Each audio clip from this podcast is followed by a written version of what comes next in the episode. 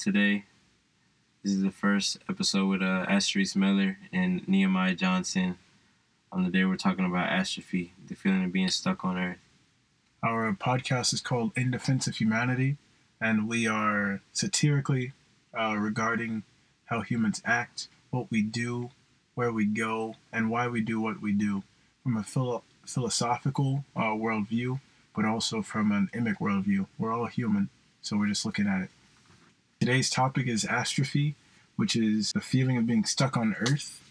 So we're going to look at this sort of, well, let's start with thinking about it like we're just normal people. We're just normal people. Okay, so whenever you think about being stuck on Earth, what do you think about?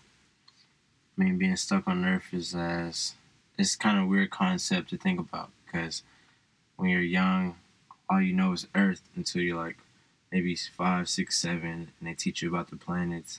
So then you feel like, wow, there may be other life forms or things out there, but I'm only here on Earth, and I can only be on Earth. You know, only a few people become astronauts and get the chance to travel outside of Earth and look upon other planets and things like that. Only a few people get those luxuries. So that's kind of my thing of being stuck on Earth. It's just that, you know, I mean, it's not a bad place to be, but also it's not a bad place to be. You're right. It's also like with knowledge, when you obtain knowledge of other things, you see how imprisoned you are in this place that you call home. So, indeed. And I'm glad you mentioned the word home and feeling like we're in prison. So there's, in fact, a brilliant modern philosopher. Her name is Luce Irigaray. Irigaray. Luce Irigaray. So Luce Irigaray is a French philosopher. Some of us call her a feminist philosopher because she writes about the female dialectic as it exists. So she writes in one of her seminal works, The Way of Love. She writes that women have an easier time because of the nature of women as caring beings to recognize the differences in their own home, okay? Whereas masculine dialectic chooses to look outwardly into space in order to find difference, and we cannot recognize the difference in our own home between the genders, right? And then this disregard, this ignorance to other genders, allows us to sundry the others, and then it basically allows us to subjugate another because we do not recognize the difference and the similarities that they have. So this same force, this same dialectical materialism that we as masculine entities have, whenever we look at the differences outward, we cannot perceive them yet. So we have great imagination towards them. That's not saying that women do not have the same trait. It's just showed in culture. The hegemony of culture, our socialization, teaches us this is who we are meant to be. Men go on voyages, women stay at home and take care. This is not necessarily a correct dialectic, but it is the dialectic in which we live as Americans and Westerners alike. But the challenge is that, why do you think that men should only be voyagers and women should stay at home? I feel like now it's time progresses. Now we see those social norms change. Now you see, it's like, and I'm not too sure the statistics and everything, but as women gain more education, absolutely, and more freedom within their life, they have lesser children and they venture out more. And, this is true. And go on about their lives. And now you see more men staying at home while women are the breadwinners. And I feel like that's something that should be challenged in the world, because everybody shouldn't be... It shouldn't always be the same. Things should change and flux and progress within life. You know what I mean? I was going with something, but I kind of lost it. That's okay. No. That's a great position, and I fully agree with you. As time progresses, women now have the opportunity to reject these so-called old traditions. And we will be having a podcast about this traditional mindset and what it can allow on our next show, in fact. So don't worry, we'll break down some traditions real fast. But the masculine dialectic, in its attempt to look outwardly for difference, whenever we see a difference that is not necessarily dichotomous, we force it to be so. So insofar as we are all human and we wish to be different, we force people into categories, thus othering them. So women, this is why in the standard dialectic of care, right, mm-hmm. the nature of care, women tended to be more abolitionists during the time of the Atlantic slave trade. Of course, slavery has always existed, but in this form of slavery that is lifelong was a relatively new thing once the Atlantic slave trade began. And then we can also talk about that in a few moments. But women would have the ethic of care, because that is what women do. They care for the children in society, of course. Mm-hmm. And they care about others. They were nurses during this time. So if it extended that they would recognize that blacks and other ethnicities, other races, were still human. And even if some of the women didn't accept the fact that these people were human, they would still see that they deserve few inalienable rights, like liberty, not being beaten, not having your children taken, not being assaulted in numerous ways, having histories wiped out. They recognize that there are a few things that make someone capable of dialectic, and they engage in such. Whereas the men, looking out to the stars to find difference, somehow to explore, to make contact, the men neglected to remember that each and every time the men explored, the men made contact, the men made war. And that is exactly what our dialectic tends to do, right? In society, because of society. Because men are meant to be strong, women are meant to be nurturing. And then insofar as we meet our rank, our status, men tended to look at others of difference and then immediately other them in order to push them back so that they do not enter the home. Because once you are in the home, you are like me. If you are not like me visibly, you cannot enter my home. You cannot enter my dialectic. My dialectic is pure. You are not. Let's start making rules. Let's start using scientific racism to heighten myself, or even if not heighten myself, to lower another. Yeah. But this is just conjecture. There's no reason I should be right. But my thing is, all right, you said all of that, and it's very profound. But I'll just relate back to astrophy, the feeling of being stuck on Earth. Indeed. And I'm glad that you brought me back.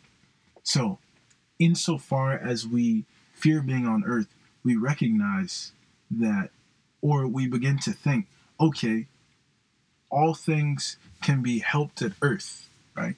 So there are two modes of thinking whenever I think of astrophy. So I'm thinking, okay, well, we've basically cured every disease in our country. We have the privilege to think about this as a quote, modernized nation, a contemporary nation with vast amounts of technology. We don't hunger. On an individual level, I can say I do not hunger. That's disregarding all the people that suffer from hungering, of course. Mm-hmm. I do not hunger. I have everything that I could possibly need and more. So the next level is, well, let me go to space. Let me see what else is out there. Instead of recognizing that these are the same people who, if they are like me, who suffer from astrophy, are the same people who say, oh, I just want to go travel. I want to go to New Zealand. Have you seen Mount Cook? That mountain is beautiful.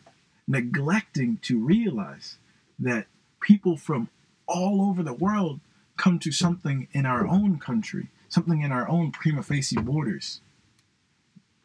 People... Oh, I get it. So for instance, me. I don't appreciate the city of Atlanta, because that's where I'm from the city of Atlanta. So I don't appreciate the tall buildings, the multiple things you can do in the city. What else am I trying to get at? The multiple sports teams that we have in Atlanta, the music scene, club scenes, all of that. And I go to college in Young Harris. I now realize how much that I have back home versus here. Mm. And when I go back,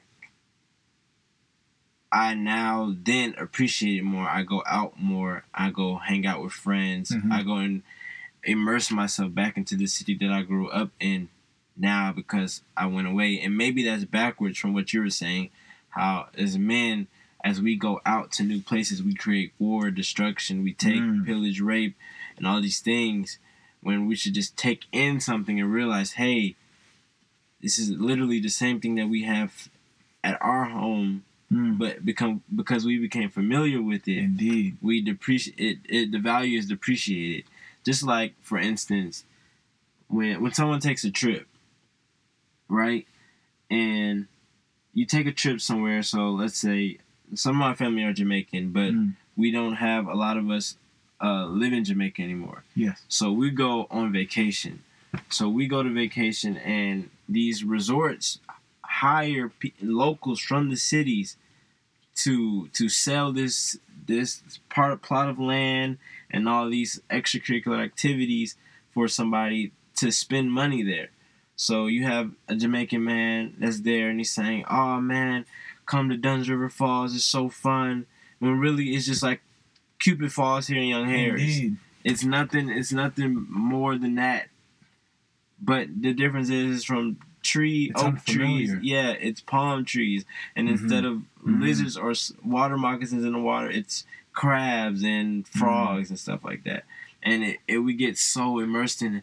Oh, it's new and it's different. But really to them, it's just a fall. It's just like that's home. A fall. It's home.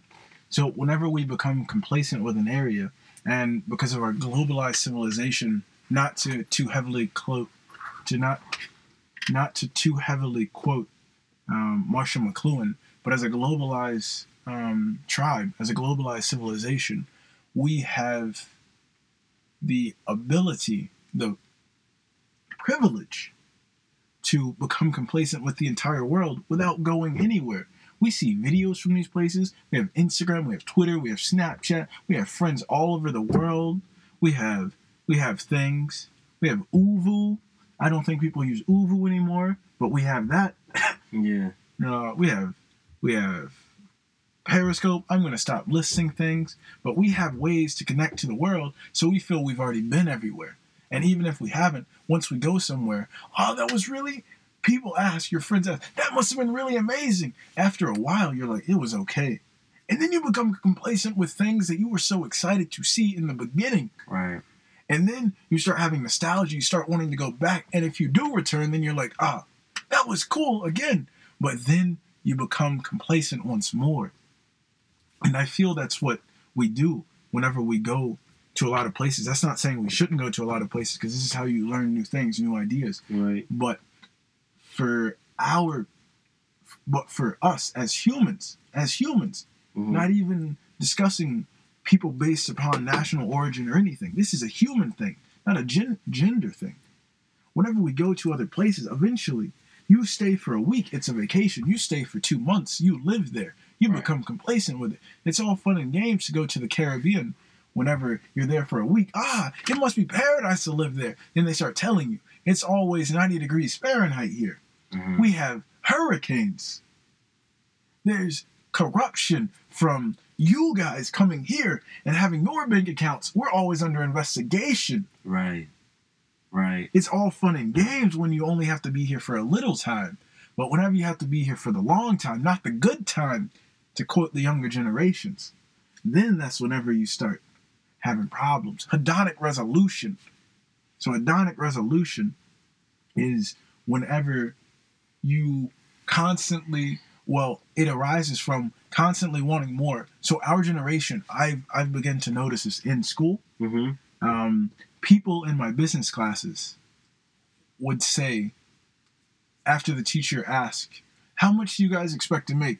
Some people would be realistic. I expect to start off making like $30,000, $40,000. It's not going to be easy. Some people would say, no. I'm going to do graphic design and business for, name a team, a sports team. I'm going to start out making $100,000.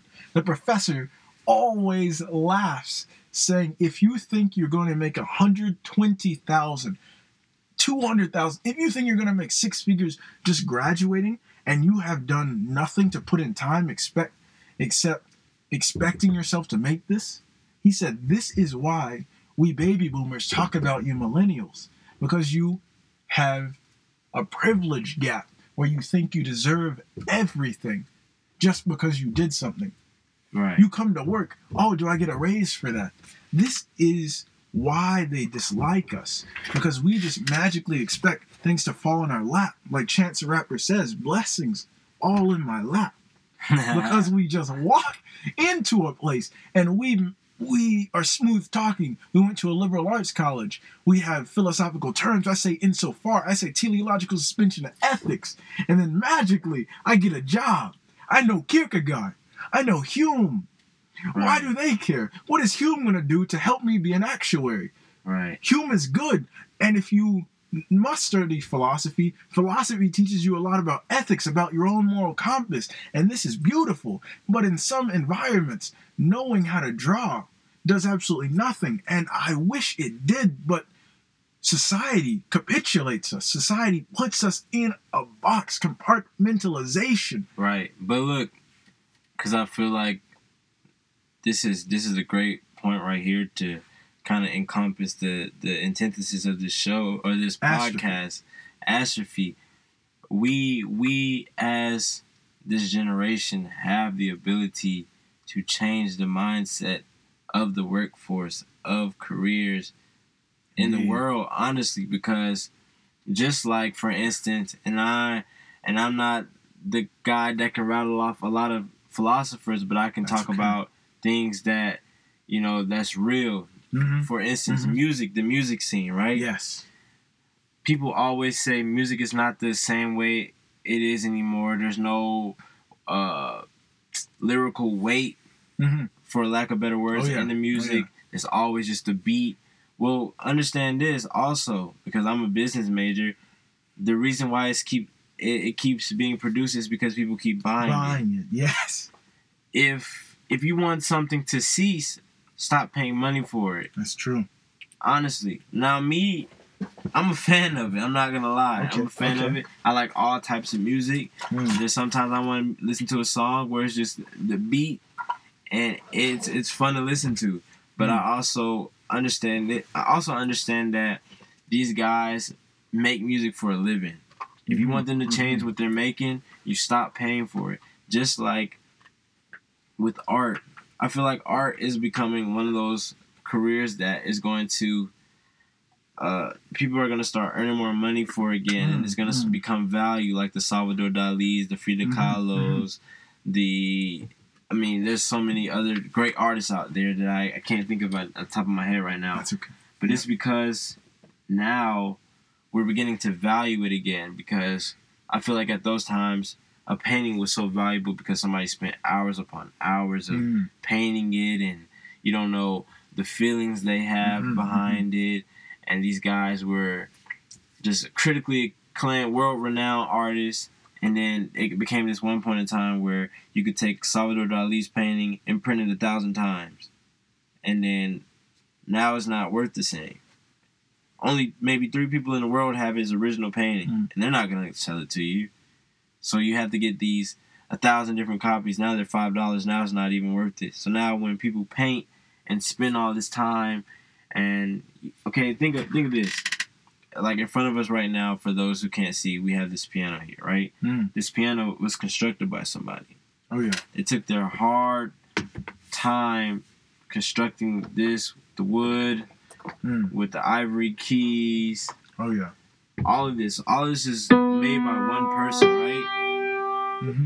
It's tuned. It is. And I'm guessing this piano is probably what? Give me an estimate. This piano is worth at least $8,000. $8,000, correct? That's cheap too. Yeah. That's cheap, but for somebody that doesn't know anything about this, it's like, oh, that's $8,000. I mean, it's just a piano. Yeah. But they don't understand the work that was put into it, the design, the time that was taken out of that person. Mm-hmm. They, even though that may be their passion to construct these things, the time it still take to make this piano is worth that. Mm. And I feel like because people are so used to things being created quickly, like our food, our internet, our information we get, TV, gaming now, clothing, your clothing being shipped, you can get meals shipped to you now. That's true. Delivery, all of this, everything is so fast that we forget the value of time and things like that. But us, in the world of astrophy, we can't be stuck in the past of what people create or construct for us. We can't stay in this construct. We have to break out. I feel you. And create something, that all of us can reside in. To be, I don't want to say the word happy, because happy is just, happy is just like sometimes can be a temporary place for a moment. Because some people have happiness where it's just like, oh, I got something that I like, I'm happy. But when that thing wears out, then you're not happy. So were you truly happy? You were happy because of the object. But I'm saying happiness as of you have a passion for something and you value it. How many people in America today can say, I go to work every day and I'm excited? Not I go to work every day and I can give a half smile because I make $120,000 a year. Or, maybe I can give a half-ass smile to my boss because I know by the end of the day I'll get a nice paycheck and I can go buy some drinks at the bar or go to the club with this money or immerse myself in other frivolous activities. When can we, as Americans, say, I love my job? When I go to work, it's, yes, I'm making good money. Of course, I want to make good money so I can live. But I love my job. A lot of parents these days will say, when you grow up, you need to be a doctor, lawyer, surgeon. What's some other jobs that's... anything in the medical field, anything in law. Anything that requires higher education. Right. Years and years of college, education, so you can make that money. So you have this complete resume of all these things that you've done over the years to make this money. And by the time you do all of that, you're what, 27, 28? Sometimes 30s. Yeah, sometimes 30s. In your late 30s now working, and you've been to school half your life, and now you're working. And you're making a lot of money, but are you truly happy? Are you happy? And I like this, and I'm going to jump in. Because I mentioned a term, hedonic resolution, earlier. And I think I may have drifted a bit from it. So hedonic resolution is whenever we wish to make more money, right? Because we see everyone, oh, they can travel wherever they want. They can travel wherever they want. If I just had more money, I would be better off, right? But in America, in our state of Georgia, outside of Metro Atlanta, about 48,000 to about 62,000 is that point of resolution. Whenever you can pay for everything, not living paycheck to paycheck, and being happy. Right. Anything less than that, and you're struggling a bit, right? You can't have a car without making car payments. You're not you're battling debt a little bit, perhaps, or you just have to budget more closely. Anything more than that, though, you have to worry about taxation. You have to worry about your friends and family, friends in quotes, asking you for things. Right. You have to worry about whether or not you're going to lose your job because you think that you have so much money where if anything can happen to you, right? But then if you lose your job, you have to worry about this. You have to be on the top of your game. So the hedonic resolution is at about 48 to 62,000 in our state, because that's the point at which you can have this happiness, because money does not buy happiness. You can have this happiness, but you can also pay for all your necessities and even most of your wants, right? Mm-hmm. But once you go too high, it doesn't make your life easier, because even if you're born with millions of dollars, you have to realize you still exist in this world. Money doesn't make you immune. Right. Even diplomatic immunity doesn't make you immune. You have to realize that having money and does not separate you from the rest of the world. And to think that just because I have a lot of money, I can travel, right? Mm-hmm. The astrophy, right? If we can't get off this world, we're going to go somewhere as exotic as possible. You start seeing the similarities. Once you stay too long, you live there. Past that 2-week mark, you live there. You no longer see things being exotic. People speaking French, well, now you speak French. You speak enough to get around. It's no longer exotic. People speaking Mandarin, Chinese, Cantonese, you speak enough. Now it's not even exotic. It's not as to my French brothers who speak French, my French sisters, my French people who speak French. Oriental, right? The Orient, the other, right? Occidental, the West, us, right? But once they're no longer the others, and of course it doesn't directly translate to others, but once they're no longer in the East, the Orient, once you are also a part of the East, then what does it do to you? Nothing. Nothing. Yeah, it's something to like really think about. It's like when you go to these different places, and both of us, well, you know more languages than me. I'm only bilingual, but still, like, I remember as a kid, I played soccer, and my team was full of Hispanic kids that only spoke Spanish. Mm. And I thought that was, like, so cool. Like, Mexico or Honduras or Guatemala or Spain, these are, like, foreign lands, and they're so different from America. And I've heard Spanish on the TV and, like, the telenovelas and, like, and, like, the hairdressers or, like, wherever I used to go to, the la tiendas, diferentes tiendas in, like, my city or whatever. And then once I learned Spanish more and I would go to Mexico or Guatemala and I could speak to the people, it became less and less foreign. Like, you could see the difference because, like, obviously my parents and, like, my other cousins, they don't know Spanish. Mm. So from their view, if I'm, like, taking a view, I'm looking at them and their experience in Mexico or a Spanish-speaking country. It's a wonderland because half of the time they don't know what they're saying. They only know, like, hola and adios. So they're just walking around and they see all these cool little stores and different cultures and the food and how they do things, and it's amazing to them. What versus me, at this point in my life, when I went to Mexico, I've been studying Spanish for like 5-6 years now. So now it's like, I can speak Spanish. I know the culture.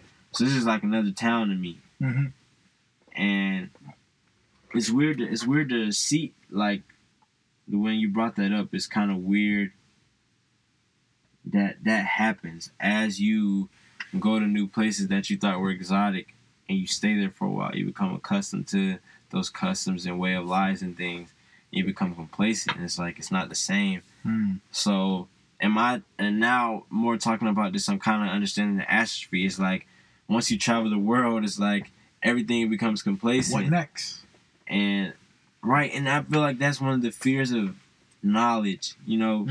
And you see in history, and we could pull up so many things about knowledge. Yeah, of knowledge, and how when you accrue so much knowledge and you learn so many new things, it becomes dangerous. Just like, and I hate to sometimes bring up biblical terms, but even in Genesis, when they were talking about when the snake was telling, well, when God was telling them not to eat the apple of Eden, or they learned, like, that intelligence. When you travel across the world, you learn all these languages, you know, all these different terrains, and you learn all these different things, and you become complacent on earth. Like, what's next?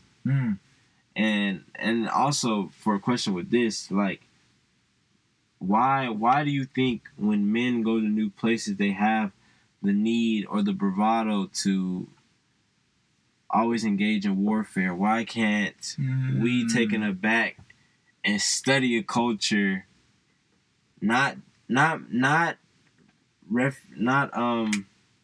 is the word I want to say? You know, like when a church goes and tries to implement their religion. Mission. Yeah, not like a mission trip where they go in and they try to incorporate their culture or religion, anything. They need for syncretism. Yeah, just go and see, just take a step in their shoes and see how they go about life, and maybe learn something from them. Mm. Just like in Africa, right?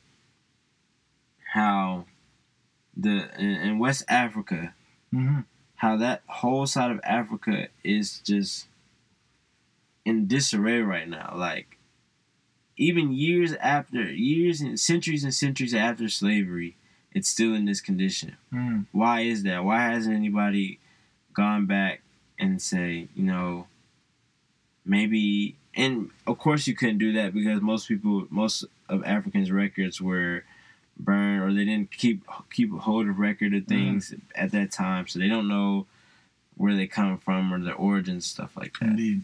But like, that's one of those things that always struck me, and I always wanted to question, like, why hasn't anybody just say, oh man, maybe we should try to rebuild or try to bring it back to what it formerly was, because I know you can't bring back the natural resources that was there. Oh, yeah. Or things that like that. That exceptionalism of the past is sometimes dangerous. Yeah. Yeah. I don't know, like, that's just something that's just very interesting.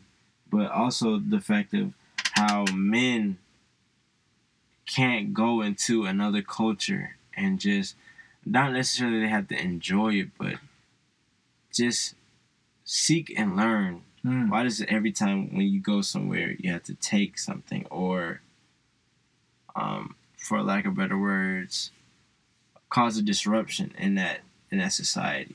Mm. Because I don't think people, and everybody has a reason for something, right? But if we all, you know, took the time to understand something in our world, maybe we wouldn't feel like we were stuck on Earth. Maybe we would feel like, you know, this is a living, breathing society, and all of us that inhabit this place, you know, all share a different view. Like, indeed. Another point to hit on about astrophy, right? Yes. So we were talking about how we become complacent with things. Like, in Atlanta, I don't see it as how other people see it. Like, if somebody from Young Harris came to Atlanta, they lived in Young Harris their whole life, in Towns County, and they come to Atlanta, it's like... wow, it's amazing. Mm. But to me or other people were like, it's all right. It's nothing. Right? So, like, for example, right, like the newest game that came out, Red Dead Redemption 2, it's like a fictional map, but it's supposed to be America, like, towards the end of the Wild Western days, and it's, like, moving towards civilization. Yeah. So there's frontier period. Yeah. Right. So there's this one mission, right? And you have to save your... I'm not going to tell you guys the game, but there's a mission where you have to save a friend. Okay. And you go in this hot air balloon. And, you know, by this time, I don't even know if flight was introduced, because it's like $18.99. No, not yet. Okay, so no, not yet. This wasn't it 1912 or something? Oh, around that time. 1902, yeah. So it's a hot air balloon. And you're going on a hot air balloon. You're rising up to max to the correct altitude, so the wind can push you in the direction you want to go. And you see the whole map. You can go in a 360 view, and the game also lets you go in the first person view, so you can actually see it as if you were there. 360 view of the whole map, and I'm like, wow, this is crazy. This is so amazing, and it hit me. This is America. Like, wow, it's crazy. Or another game like Far Cry 5. All those other games used to be exotic places like Tibet, and some island place in the Caribbean. Yep. Another one was in Africa. Another one was another jungle location. Mm. And they did this one in Montana. And I'm like, Montana is not anything majestic. Yep. It's Montana. You got the Rockies, you got the plains. No one ever knows this. But when you see it, and games do that they illustrate things so perfectly. Like, for people to, I guess, in a sense, appreciate it. You never think about it because in the game, you're blowing up stuff, you're doing missions and things like that. But, like, you take a helicopter ride, you're going over this, like, wow, this place looks so foreign, crazy, I want to go there. And then you, like, open up your map, and on the top it says, welcome to Montana. Mm-hmm. And you're like, this is really Montana? Mm-hmm. And that's crazy because just going back to things like the atrophy, we never appreciate the things we have sitting right in front of us. Mm-hmm. And it's like, I know we seek to explore and get those things, but it's like, first we have to understand what we have and appreciate that before you can go somewhere else. Because if you can't appreciate what you have here, how are you going to appreciate something? Anything elsewhere. Yeah, like, for example, if I can't keep my room clean, why would I come to your room? Yes. I'm gonna fuck up your room. Yes. I'm gonna fuck up your room, and you're gonna be mad at me. But I don't see the difference because my room is always a mess. Mm. You know what I'm saying? But that's like something to, like, one of those kind of points that really needs to be hit hard if we're ever going to make an impact on how we, I guess, treat things in the world and in society. You have to appreciate the things you have here first before you can venture out and appreciate something else. Mm. But yeah. Yeah, let's just make another culture reference. To quote Nick Jonas, mm-hmm. right? Space was just a word made up by someone who's afraid to get close. So in truth, we are sometimes afraid to get close in dialectical space, right? So displacement is irrelevant whenever we're talking about dialectic in the modern era. We have cell phones, we have the internet, we have everything. And even if we live in a place where we don't have these things, right? Mm-hmm. Space did not disrupt on the Canary Islands the people speaking Silbo, the whistling language. Mm-hmm.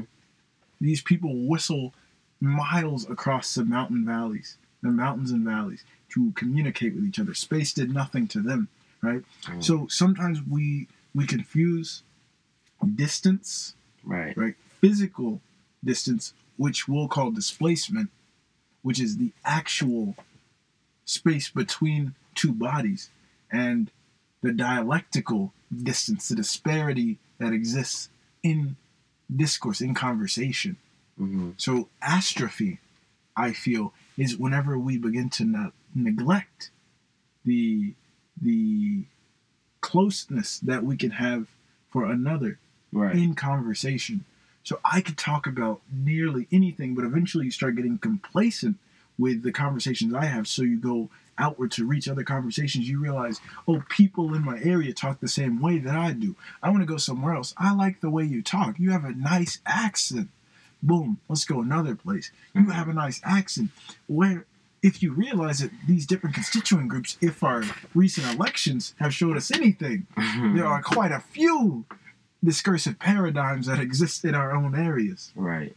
So we need not go anywhere in order to find this mysterious new dialectical experience, whether it be the masculine or the feminine, whether or not we're even interpreting Luce Irigaray correctly, because we read philosophy often. We read Aristotle. We read Plato. We read the works of all of these modern Western philosophies, the ancient medieval philosophies. Mm. However, do we ever read about Ibn Battuta? Do we ever read about Mansa Musa? Do we ever read about others? And then we begin to clarify and identify with these other philosophies. We begin to realize that we are unto the same brow. We are not from dialectic, we are of dialectic, we are from each other, and through socialization, we can become different, right? Right. So, whenever we enter into this dialect and we understand the differences that exist in our own home, astrophy fades away in the moment, because right now, even though we're talking about space, I realize that we're moving at nearly 1,000,000 miles per hour, and technically speaking, I've traveled further than any human technology could have ever allowed me to travel. in this own little ship that we're on called the planet Earth. Right. And you know what that lets me know? Because astrophy, even though we may fear being here, and we may have the desire to look outward, if you just remember that we are on this tiny rock known as Terra, known as Earth. Mm-hmm. Yeah. This home, mundus. Right. Right? The old world. We will realize that we are moving everywhere, and we're always moving. Mm-hmm. No matter what you believe, you must understand that going outward is irrelevant until you look inward. You can't go somewhere else until you understand where you're coming from. Because you don't go somewhere. Go is transitive. You come somewhere because you already know it. Yeah? You don't go back home. No. You don't go home. You don't call someone and say, I'm going home. You say, I'm coming home, because come involves the I. Come involves the speaker and the receiver, but go only involves the speaker, and you go to somewhere that's foreign. I want us all to start using come. I'm coming home. I'm coming to your country. Right. I'm coming to your house. Right. You are coming here. There's no more I'm going to your house. That removes the agency of our dialectic. We don't need this. No. What we need is a generation of people with the ethic of care. Right. Whether it be the masculine or the feminine dialectic accepted of old, we must realize that we have it all here on this little planet. That's all that matters, man. Just like, I mean, we hit on it. Just like, you have to appreciate what you have in front of you before you can venture out. And then even when you venture out, it's really all the same all around. It's just how other people interpret it, and that's all we are as a people, just enjoying it. That's all it is, man. We're not stuck on Earth. Mm-mm. We're privileged to be on Earth. Right. The bad things that happen here, the good thing that happened here, the bad to you might be outweighed for all the starvation, all the war, all the murder, all the rape, all of these bad things.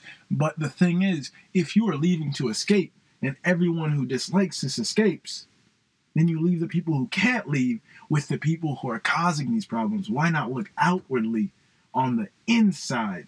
Look with an introspective view. See that you are capable of all these things pushed to a limit, and then stop them. Because I guarantee, if you invest enough time to stop all the things that we consider bad on a non-deontological spectrum, what is bad and what's good, if we see something that's bad and we'd rather escape than stop it, are we not also bad? Yeah. So if we invest enough time to stop it, my brother, then we'll no longer think about looking outward, because then you'll get caught up in the pleasure of being able to stop these things that we consider bad. And this is not a relativist argument whatsoever. This is universal. There are some things that are universally unacceptable. Correct. But just to hit on this as like a last point, I feel like something that's happening a lot in society that we need to stop is this bystander effect. The thing that somebody else is going to help that person, or somebody else will say something. I know everybody else sees this, so if I leave, then somebody else would do it. But if everyone thinks that way, then no one will help. Right. Indeed. I feel like as a society, as humans, if you know something that's morally wrong, and you see that you're able to help someone, why not do it? Yes, I know that man on the street may not be poor, and he may be using you for money. But at the same point in time, every person isn't like that. There's somebody that needs help. If you always say that, oh, the next car will get him. Indeed. Everybody's thinking that. So he'll have 1,000 cars going by him, and he goes hungry. When you have the necessary means to help him. I'm not saying drop $1,000 in his hat. I'm saying give him $2. There's plenty of fast foods places that can feed that man. And if you want to say that's not quality food, well, hey, it's better than the situation he is right now. It's better than starvation. Just like in college, I'm a student athlete. We had to do the student athlete sexual assault and rape program. And it was a thing of where you had to pick the amount of players on a girls' team. So obviously I did like a girls' basketball team, which is actually 15 players, but I think it only let me do 12. They said like 6 out of those 12 girls, well, not 6 out of 12, maybe 4 out of those 12 girls will experience sexual assault or be raped. And maybe you're thinking, 4 out of 12, I mean, it's 8 girls is not getting... But still, that's still wrong. Yeah. That's still wrong. 1 out of a million is still wrong. That's still wrong. And there's still cases where people will see things like this happen and they say, oh, somebody else will say something. I know. I just feel uncomfortable. Maybe it's not my business. Maybe I'll walk in and say something and they'll be like, oh, we're just playing around, or oh, we always do this and I look stupid. No, step in and help. If we all do this collectively as a human race, not as different people, but as the human race, we won't feel stuck on Earth. We will feel as though we will feel connected. I feel as though Earth right now, Earth and its people that inhabit Earth are disconnected and disjointed. Yeah. We're all universally connected. Correct. Let's make it so. Yeah. This is the first episode. We'll tackle more topics like this. In defense of humanity, we're always here to defend, sometimes satirically, sometimes not, sometimes we're serious, but we're always here. Okay, talk to you guys next time. Peace.